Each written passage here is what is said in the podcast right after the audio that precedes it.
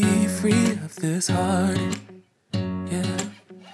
Wanna feel your arms around me. I need you more. 皆さんこんにちは後藤塾へようこそ栄養アドバイザーの後藤美由紀ですこの番組は体を機能させる食事法や栄養素の役割予防意識などについての具体的な方法や毎日を丁寧に生きるための考え方など体お肌心を自らの手で健やかに整える方法をお伝えいたします。今回のテーマは日頃お腹の調子が優れない人にもおすすめ。グルテンフリーとはについてお話しいたします。皆様はグルテンフリーという言葉をお聞きいただいたことはありますか？グルテンとは小麦や大麦ライ麦などに含まれるタンパク質の一種です。グルテンフリーとは小麦などグルテンを含む食品を取らない食事法またグルテンを含んでいない食品のことです。有名なテニス選手やモデルの方が実践していることでも知られています。もともとグルテンフリーはグルテンを含むものを食べるとアレルギー症状が出てしまう方に向けた食事療法です。皆様は日頃お腹の調子が優れないと感じることはありますか？腸に炎症を起こしてしまうリーキーガット症候群という症状があります。これは腸が炎症を起こして腸の粘膜の目が荒くなってしまうことで起こり腸に穴が開き本来体内には取り込まないはずの細菌や毒素などの有害物質まで体内に取り込んでしまいます。そうすると腸内のバリアが壊れて腸の調子が悪くなります。腸内環境が悪くなると免疫力も低下してしまいます。リーキーガット症候群が関係する疾患としてセリアック病過敏性腸症候群潰瘍性大腸炎などがあります。ではこのリーキーガット症候群いわゆる腸漏れの原因はグルテンの過剰摂取や偏った食生活ストレスなどが原因のため日頃お腹の調子が優れないと感じている方は小麦製品の摂取を減らすことも一つの方法です。次に過敏性腸症候群とは通常の検査では腸に炎症潰瘍などの異常が認められないにもかかわらず慢性的に腹部の膨張感や腹痛を感じたり下痢や便秘などの便通の異常を感じる症候群です。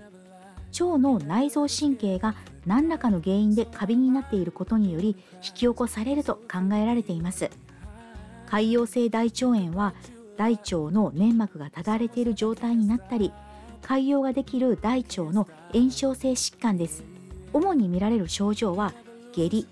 腹痛血便などです。その他発熱貧血だるさなどの症状が現れることがあります。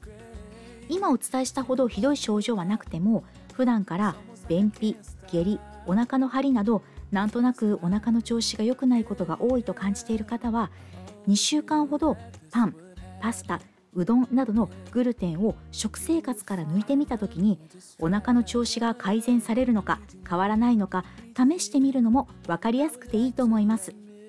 お腹の調子が良くない原因は他に乳製品であるカセインまた低フォドマップ食が合う場合もありますのでこちらは次回ご紹介いたします。またグルテンには依存性があることが指摘されています。私も何人ともお話をして経験があるのですが健康のために主食である糖質を減らした方がいいですよと伝えるとご飯が好きな方は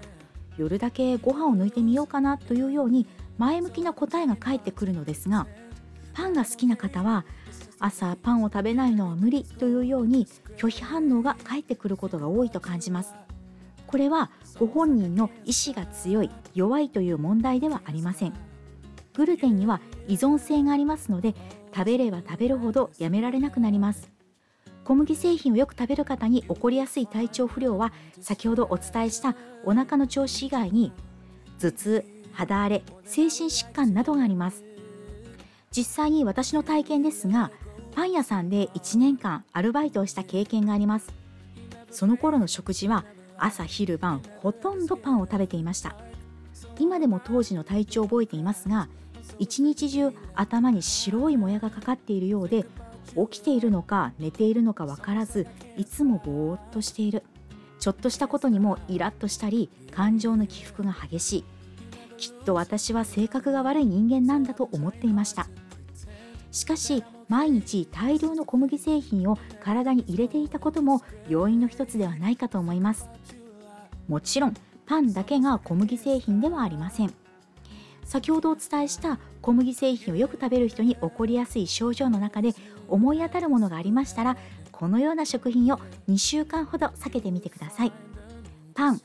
シリアルクッキーやケーキ類ラーメン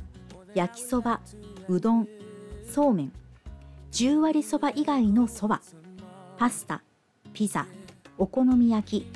たこ焼き餃子揚げ物シチューカレービールなど。え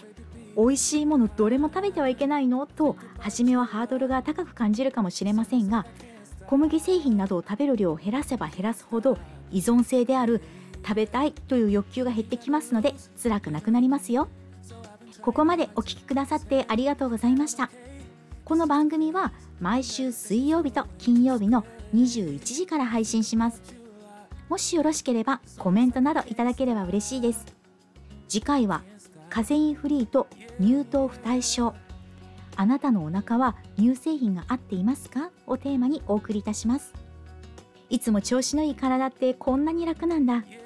お肌綺麗ですねって言われるのってすごく嬉しい。心が強くなるといろんなことにチャレンジできる。